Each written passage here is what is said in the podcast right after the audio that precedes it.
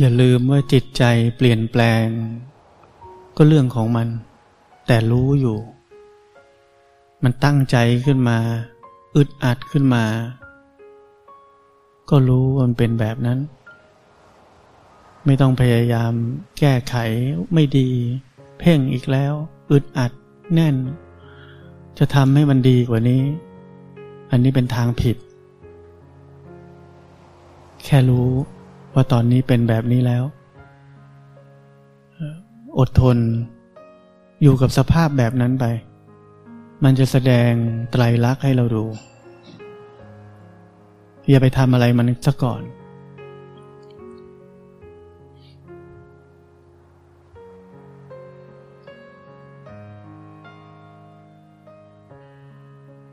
เป็นแค่ผู้สังเกตการ อะไรที่กำลังเกิดขึ้นในกายในใจนี้ ไม่ใช่เป็นผู้จัดการ ถ้าจะเป็นผู้จัดการก็ไปทำงาน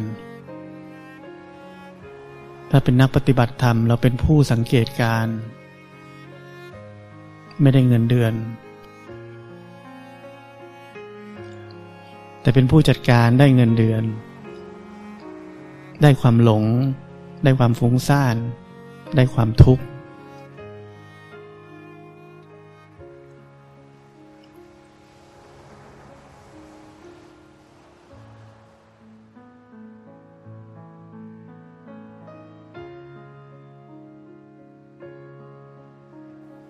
เดินให้มันผ่อนคลาย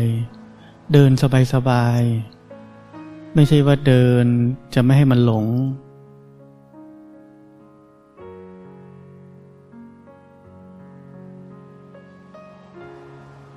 ใครตั้งใจเกินไปให้มันผ่อนลงบ้าง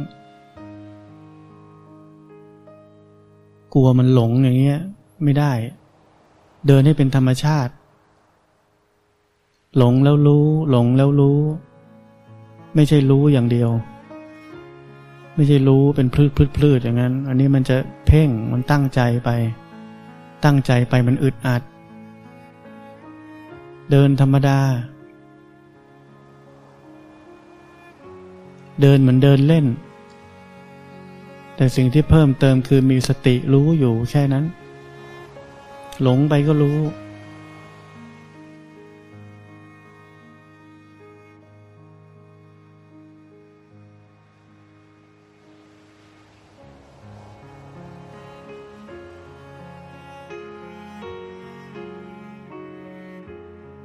รรู้สึกว่าตั้งใจมากเกินไป จนอึดอัดแน่น ให้เดินไปเข้าห้องสุขา ผ่อนคลายหน่อย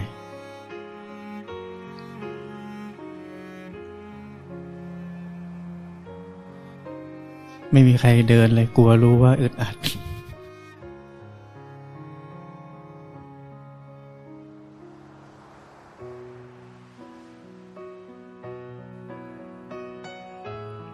จิตใจก็มีความสุขขึ้นมานิดหนึ่งเห็นไหม หรือว่าเพลิดเพลินไปกับความสุขเมื่อกี้นี้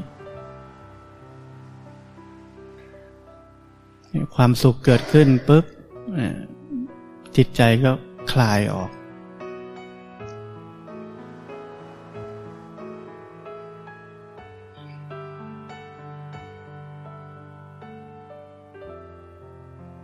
คลายออกก็รู้มันคลายแล้ว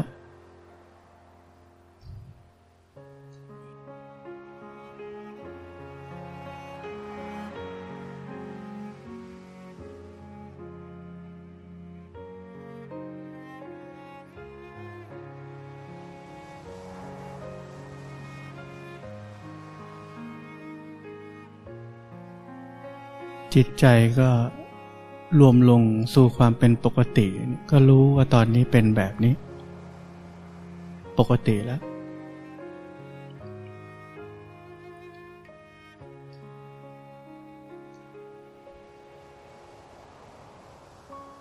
ไม่ลืมที่จะรู้จักจิตใจไม่ลืมที่จะรู้สึกร่างกาย นี่คือหน้าที่ของเรา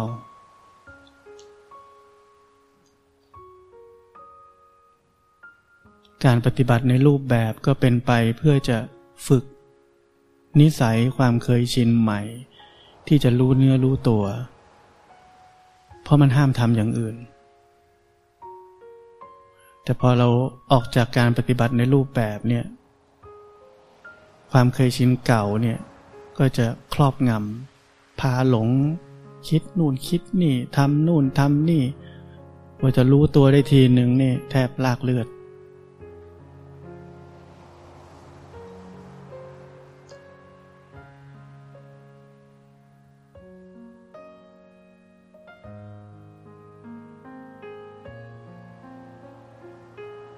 ราะนั้นการปฏิบัติในรูปแบบทุกวันเป็นสิ่งจำเป็น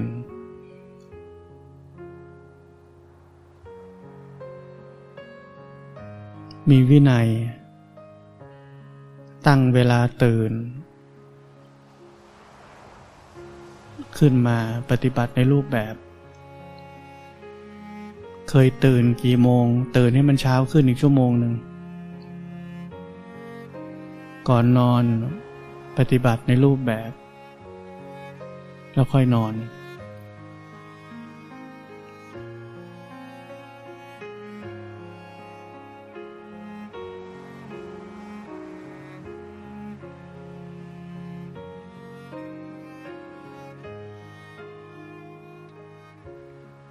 การที่เราเดิน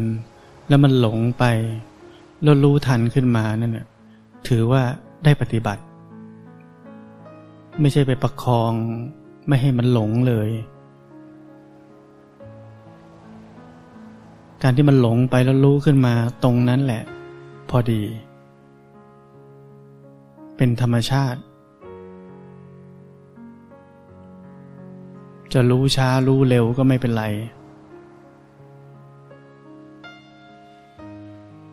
อย่าให้มันไม่หลง ราะธรรมชาติของจิตต้องหลงออกนอก เรามีหน้าที่รู้ทันเมื่อมันออกไปแล้ว หลงไปแล้ว เราได้แต้มตรงนั้น ได้ปฏิบัติตรงนั้น การปฏิบัติมันเป็นขณะสั้น ๆ แค่นั้น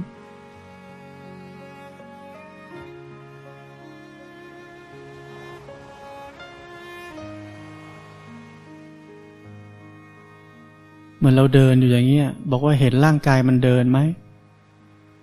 รู้สึกไหม รู้สึกตัวไหม ขยับขยื่นเคลื่อนไหว เท้ากระทบพื้นอยู่ว่ารู้สึกไหม มันเหมือนรู้สึกอยู่ตลอด แต่ในความเป็นจริงแล้ว มันรู้สึกคนละที่คนละทางของร่างกายอยู่ เพราะฉะนั้นไม่ได้อยู่ที่เดียวนะ คือมันไปที่นี่ก็รู้ ไปที่นั่นก็รู้มันไปรู้สึกตรงนี้ก็รู้ ไปรู้สึกตรงนั้นก็รู้ มันเป็นขณะขณะขณะ ให้เข้าใจแบบนี้ เดี๋ยวไปรู้สึกเท้ากระทบพื้น เดี๋ยวไปรู้สึกตัวมันเคลื่อนไหว ไหลมันซ้ายขวาขยับไปมา หรือไปรู้สึกตรงที่เรากอดอกเนี้ยก็รู้สึกตรงที่มันทับกันอยู่อย่างเงี้ยเนี่ยมันรู้สึกไปเรื่อยๆ แต่เรียกว่าไม่เกินกายนี้ ไม่เกินใจนี้ออกไป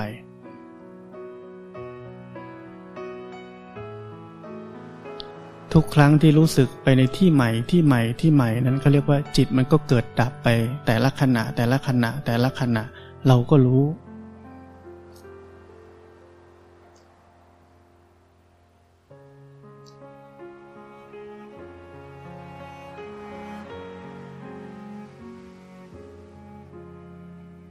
ลักษณะแบบนี้แหละที่เรียกว่ามีสติ รู้กายรู้จิตใจเนืองเนืองมันไปไหนก็รู้ มันรู้สึกตรงไหนก็รู้ ไม่มีการบังคับเจาะจง ว่าต้องรู้ตรงนี้เท่านั้น เราต้องการเรียนรู้ธรรมชาติของกายและจิตนี้ตามความเป็นจริง ให้มันไปก่อนแล้วก็รู้ ให้มันไปก่อนแล้วก็รู้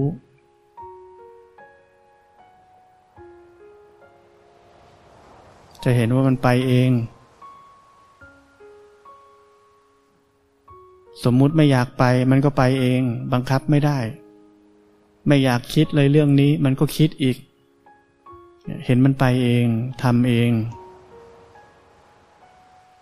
แต่อย่าไปคิดกับมัน รู้เฉยๆ รู้เสร็จมันจะกลับมารู้สึกตัว กลับมารู้สึกที่เนื้อที่ตัวเอง แต่บางทีความคิดบางอย่าง โอ้โห มันดึงดูดเหลือเกิน โดยเฉพาะเรื่องที่เป็นทุกข์เนี่ย ดึงดูดง่าย อยากจะคิด อยากลงนรก ไม่รู้ทำไมก็ต้องรู้แล้วว่า ตอนนี้สมาธิมันอ่อนกำลังมันอ่อน มันถึงโดนลากไปง่าย ๆ ก็แปลว่าอะไร แปลว่าวันๆไม่ค่อยรู้สึกตัว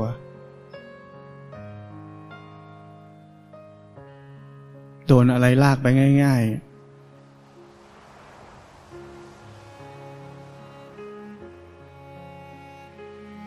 โดนอารมณ์ความคิดความรู้สึกนึกคิดต่างๆ ลากไปง่าย ๆ พาลืมเนื้อลืมตัว เหล่านี้ทั้งหมดคือ ราะว่าไม่มีสมาธิ ไม่มีสมาธิ เพราะไม่รู้สึกตัว ไม่รู้สึกตัวเนืองๆ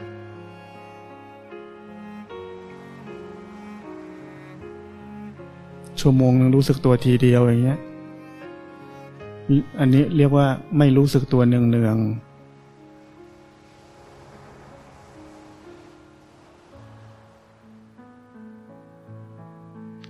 รู้สึกตัวเนืองเนืองนี่คือว่ามันไปคิดปุ๊บรู้ มันไปคิดปุ๊บรู้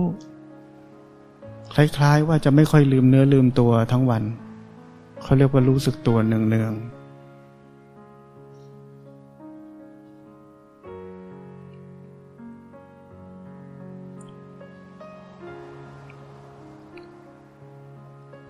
จะพูดจะคุยกับใคร ก็ไม่ลืมเนื้อลืมตัว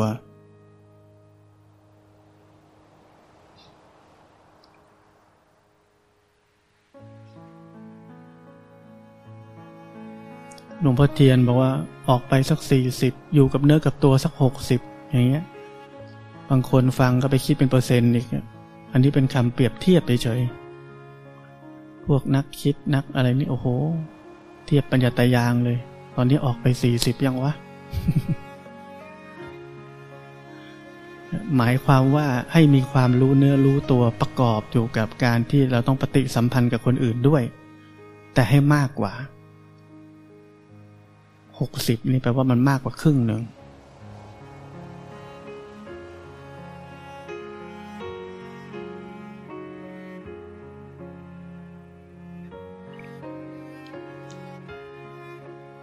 ไม่ใช่คุยกับใครก็หลงเพลินไปเลย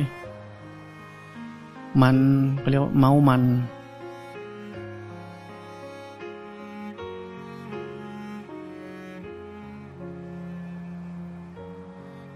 แต่ถ้าจิตใจยังอ่อนมากดีที่สุดไม่ต้องพูด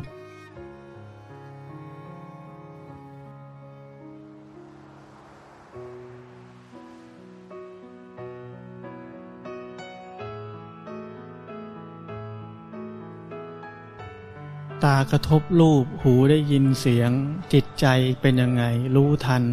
ความเปลี่ยนแปลงของอารมณ์ความรู้สึกในจิตใจนั้น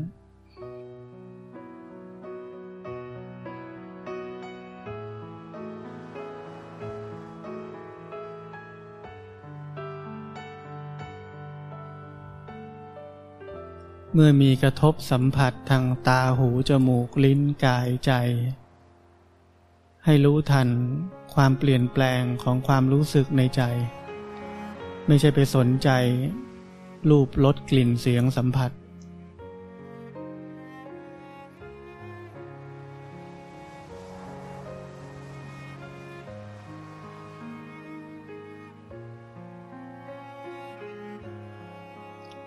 เดินก็แค่เห็นร่างกายนี่มันเดินอยู่ เห็นด้วยความรู้สึก เห็นด้วยตาใจ สังเกตไหมพอเราลืมการเห็นร่างกายกำลังเดิน หรือกำลังยืน หรือกำลังหมุน นั่นแปลว่า จิตกำลังส่งออกนอกไปดูไปไปฟังหรือไปทำอะไรอะไร ทำให้เราลืมการเห็นร่างกายนี้ไป แต่ไม่ใช่ว่าเราบังคับให้มันเห็นอยู่ตลอดเวลา นั่นมันเพ่ง เพียงแต่เรียนรู้ ว่าเดี๋ยวก็รู้เห็นร่างกายนี้อยู่ เดี๋ยวก็ลืม ลืมใหม่ ก็รู้ใหม่ ลืมอีกก็รู้อีก มีหน้าที่แบบนี้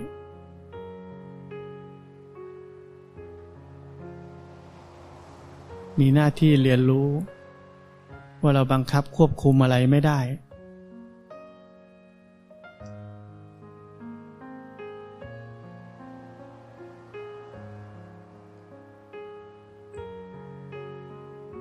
มันทำของมันเอง อยู่ดีๆ มันก็อยากดูทั้งนั้น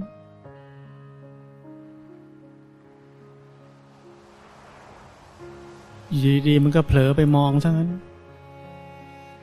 ลืมเนื้อลืมตัวไปอีกแล้ว เห็นตามความเป็นจริงแบบนี้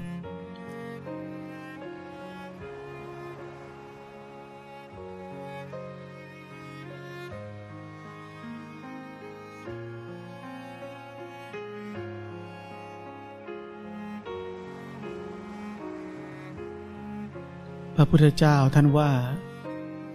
ราะเห็นตามความเป็นจริงจึงเบื่อหน่าย นี่เป็นขั้นแรกเลย ถ้าใครยังไม่เบื่อหน่ายกับชีวิต นั่นแปลว่ายังไม่เคยเห็นอะไรตามความเป็นจริงเลย อยู่แต่ในโลกของสมมุติ โลกของความหลง ไม่เคยมีสติ แต่ถ้าเรารู้เห็นตามความเป็นจริง ก็จะเกิดความเบื่อหน่าย เมื่อเบื่อหน่าย ก็จะคลายกำหนัด คลายกำหนัดคืออะไร คลายความอยากอะคลายความยึด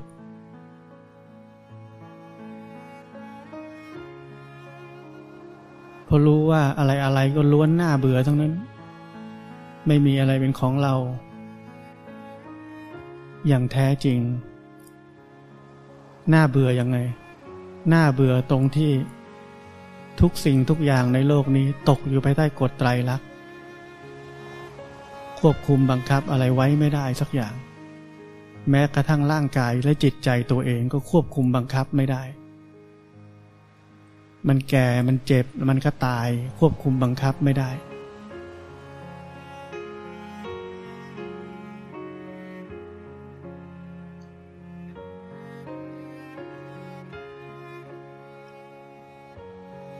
เมื่อคลายกำหนัด คือคลายความยึดมั่นถือมั่น จึงหลุดพ้น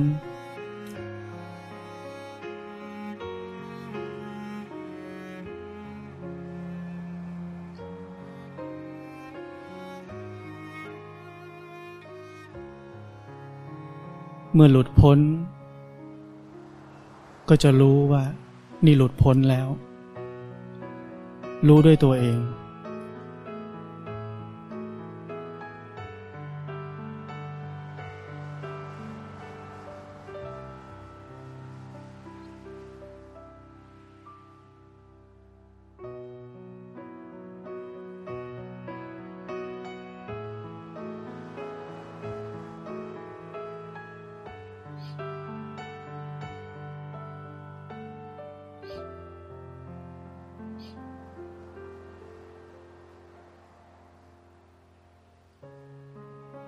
ตอนไหนที่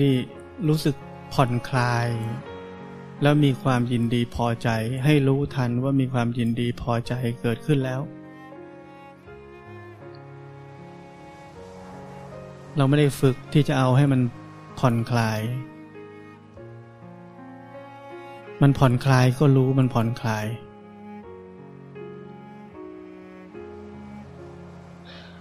เป็นกลางกับทุกสภาวะที่กำลังเกิดขึ้นในจิตใจนี้ ไม่ใช่ของเรา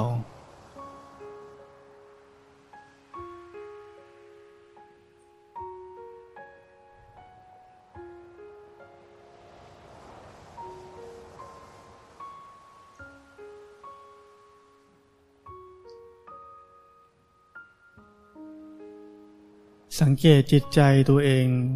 บ้าง ตอนนี้เป็นยังไง สังเกตว่าทุกครั้งที่เราหันมาสังเกตจิตใจตัวเอง มันหลุดออกจาก ทุกอารมณ์ ทุกสภาวะ หรือว่าการที่มันออกไปอยู่ข้างนอกอยู่เพราะกิริยา ที่จะหันกลับมาสังเกตจิตใจนี้ช่วยเรา ช่วยให้ความอยู่กับเนื้อกับตัวนี้เกิดขึ้น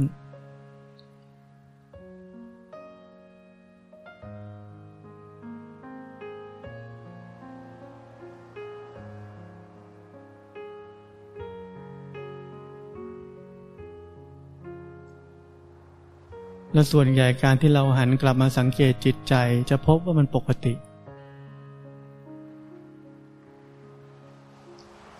การรู้จัก พาจิตใจให้รู้จักสภาพปกติแบบนี้ เป็นสภาพที่ไร้กิเลส เป็นสภาพที่ผ่องใส เมื่อรู้จักสภาพที่ปกตินี้บ่อยๆ เวลามันเกิดกิเลสเกิดความขุ่นหมองขึ้น จะรู้ได้เร็ว รู้ได้ไว เพราะจิตใจที่ผ่องใสเป็นปกตินั้นเหมือนผ้าขาว เกิดจุดดำขึ้นนิดนึงรู้เลย แต่ถ้าไม่รู้จักสภาพของจิตใจที่เป็นปกติอยู่เลย ก็เหมือนผ้าสีดำเอาสีดำมาป้ายเพิ่มมันก็ไม่รู้เรื่อง เพราะมันหลงจนชิน โกรธจนชิน โลภจนชิน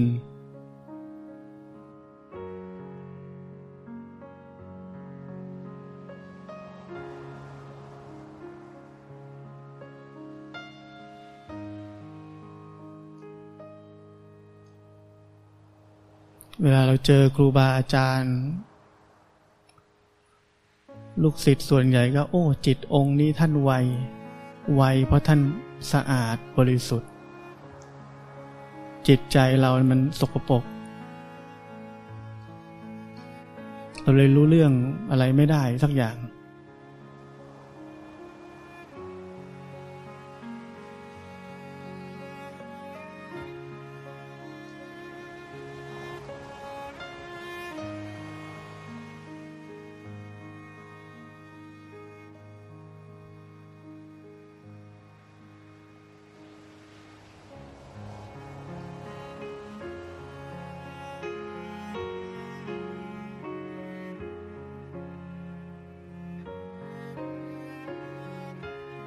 การเดินจงกรมนี่เป็นการแค่เดิน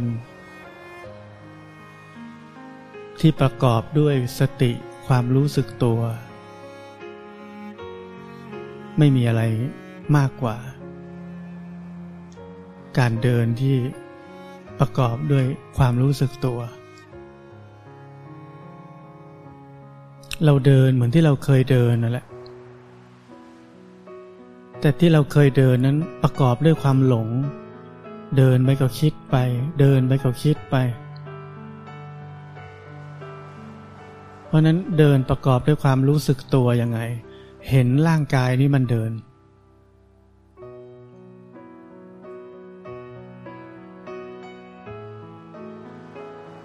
เดี๋ยวมันจะหลงลืมไปบ้างก็เป็นเรื่องธรรมดา เป็นเรื่องพอดี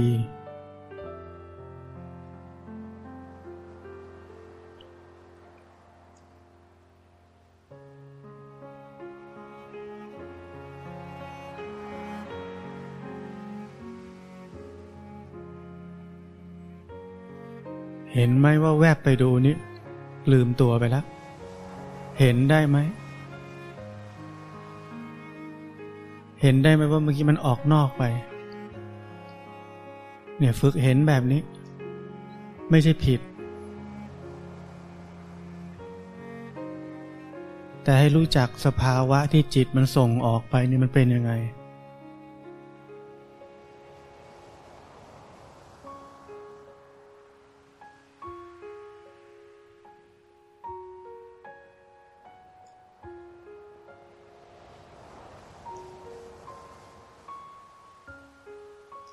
คิดก็รู้ทัน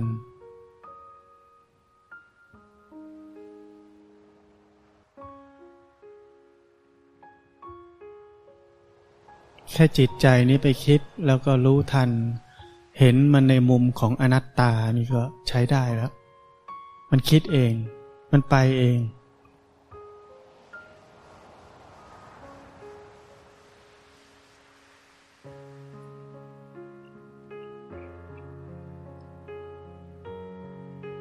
แต่อย่าเข้าไปผสมโลงคิดกับมัน แต่ก็แน่นอนชอบผสมโลงอยู่แล้ว ตามความเคยชินเก่าๆ ก็ผสมไปก็รู้ผสมแล้ว รู้ช้ารู้เร็วก็รู้เหมือนกัน ค่อยๆรู้ไป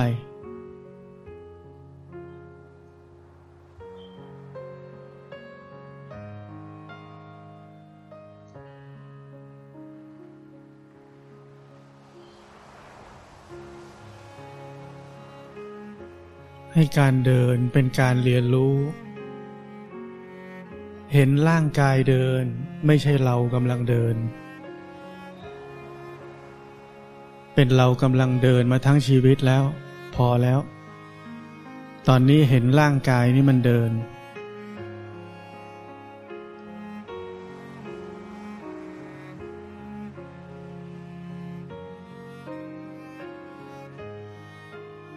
เห็นร่างกายมันขยับขยื่นเคลื่อนไหว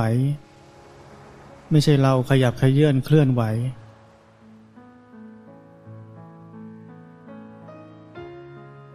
เห็นร่างกายเป็นอีกสิ่งหนึ่ง ที่กำลังถูกรู้อยู่ ร่างกายนี้กำลังถูกรู้อยู่ อะไรที่กำลังเป็นสิ่งที่ถูกรู้ ไม่ใช่ของเรา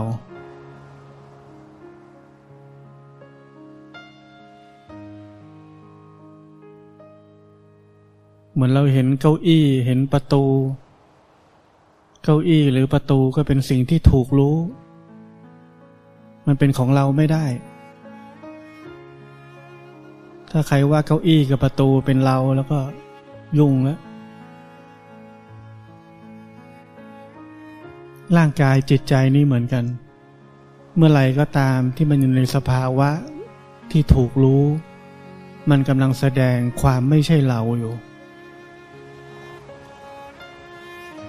เราเป็นตัวรู้อยู่ตอนนี้ไม่ใช่ร่างกายหรือจิตใจ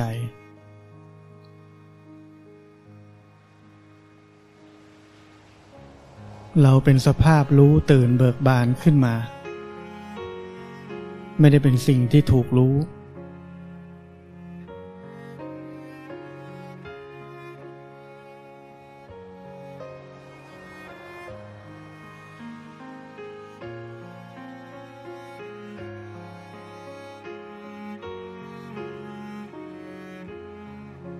เรียนรู้สิ่งที่กำลังถูกรู้นี้ไปเรื่อยๆ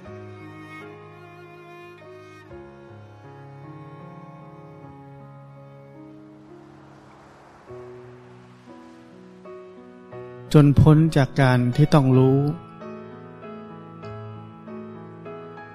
ทุกอย่างก็เป็นอัตโนมัติ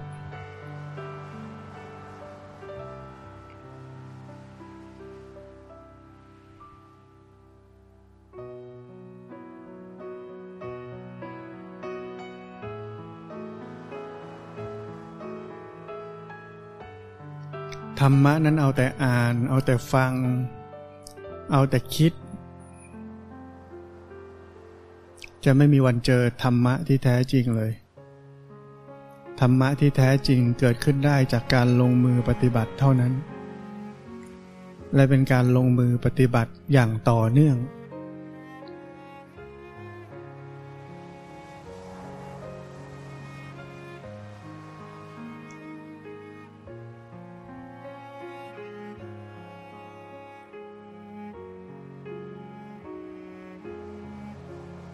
เรียกว่าชีวิตทั้งชีวิต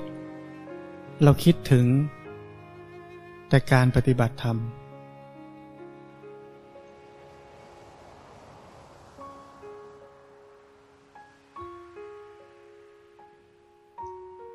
ถ้าหัวใจเราได้แบบนั้น มีหัวใจแบบนั้น ความพ้นทุกข์อยู่ไม่ไกล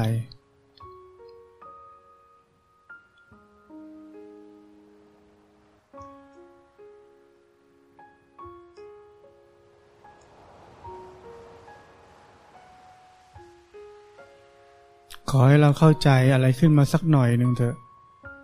เกี่ยวกับการเห็นตามความเป็นจริงเนี่ย เราจะรู้เลยว่าธรรมะนี้เป็นสิ่งที่มีคุณค่าที่สุดในโลกนี้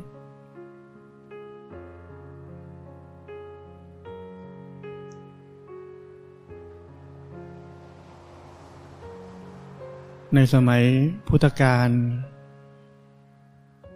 มีพ่อค้า เป็นเศรษฐี มีลูกห้าคน ลูก ได้ยินข่าวว่า พระพุทธเจ้านี้อุบัติขึ้นแล้วในโลกนี้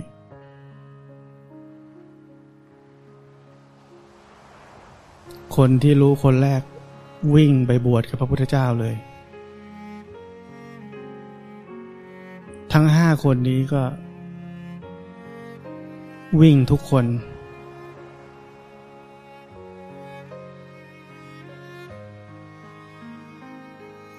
วิ่งไปจนเศรษฐีก็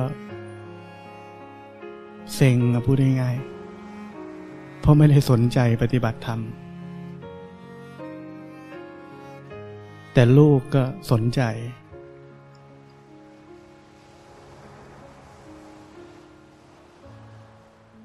เพราะนั้นธรรมะ ตั้งแต่สมัยพุทธกาลเนี่ย เป็นของชนชั้นที่เรียกว่ากษัตริย์ ที่ให้ความสนใจ เจ้าชาย เจ้าหญิง วันณะสูงสุดของคนในสมัยนั้น สนใจธรรมะ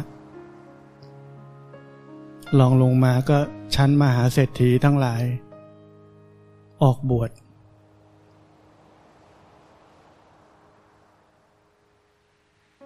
แต่ผ่านมาสองพันกว่าปี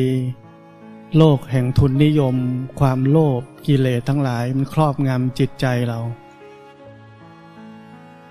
จนผ่านเข้าใจไปว่า ธรรมะเป็นของคนอกหักลักคุด ไม่ประสบความสำเร็จในโลกล้มเหลวในชีวิต หรือเป็นของคนอีสาน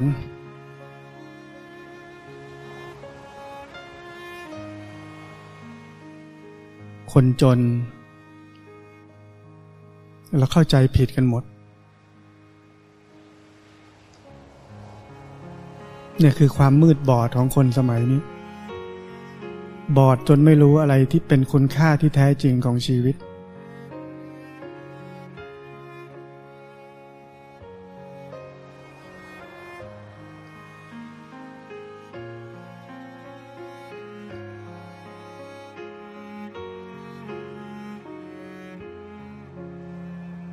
พระพุทธเจ้าก็ออกจากวังตั้งแต่อายุ 29 ตัดสรู้เป็นพระพุทธเจ้า เรียกว่าเป็นพระอรหันต์ตอนอายุ 35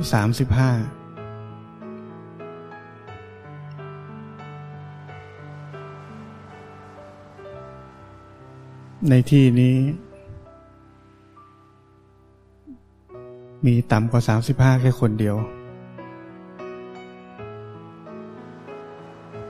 เนี่ย พิจารณาชีวิตให้มาก พระพุทธเจ้าก็ใช้ช่วงเวลาที่ท่านแข็งแรงที่สุด 29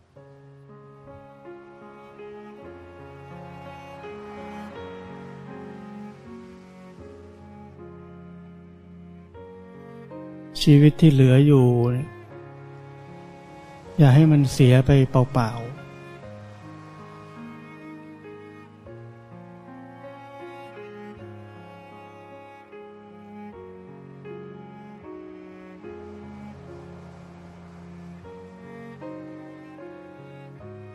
เราออกเดิน ระหว่างเดินก่อนหยุด จิตใจเหมือนกันไหม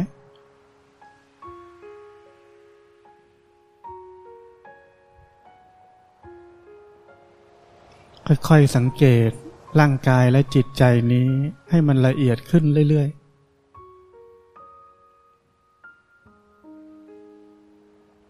น้ำหนักที่ลงมันเหมือนกันไหม ความรู้สึกที่เท้า เวลายืนมันหนักเท่ากันไหม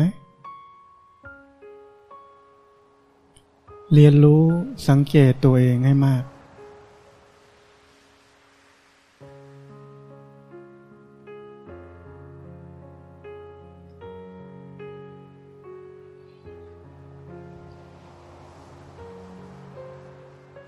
แม่ชีที่นี่ต้องอยู่ในห้อง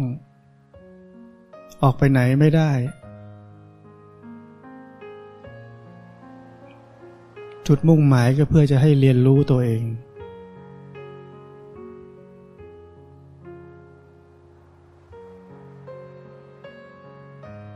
มีชีวิตที่วิเวกสันโดษ ไม่ต้องทำอะไร ก็เพื่อที่จะมีเวลาเรียนรู้ตัวเองอย่างละเอียด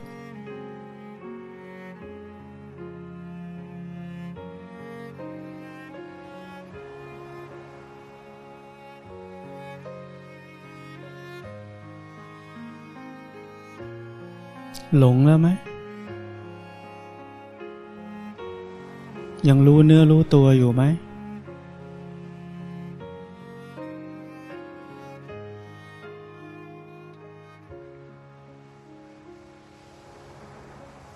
บางคนพูดปุ๊บเพ่งเลย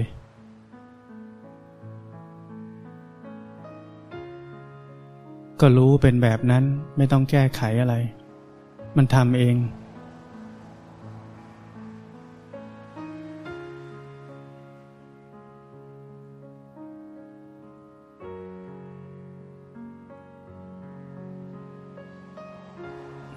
ออกจากการปฏิบัติในรูปแบบก็ยังต้องรู้เนื้อรู้ตัว อยู่กับตัวเอง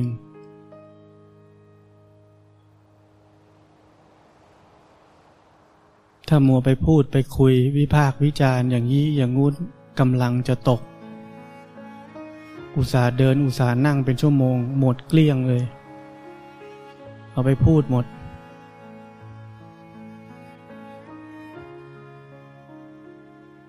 ใช้สมาธิที่จะดูตัวเอง ไม่ใช่ดูคนอื่น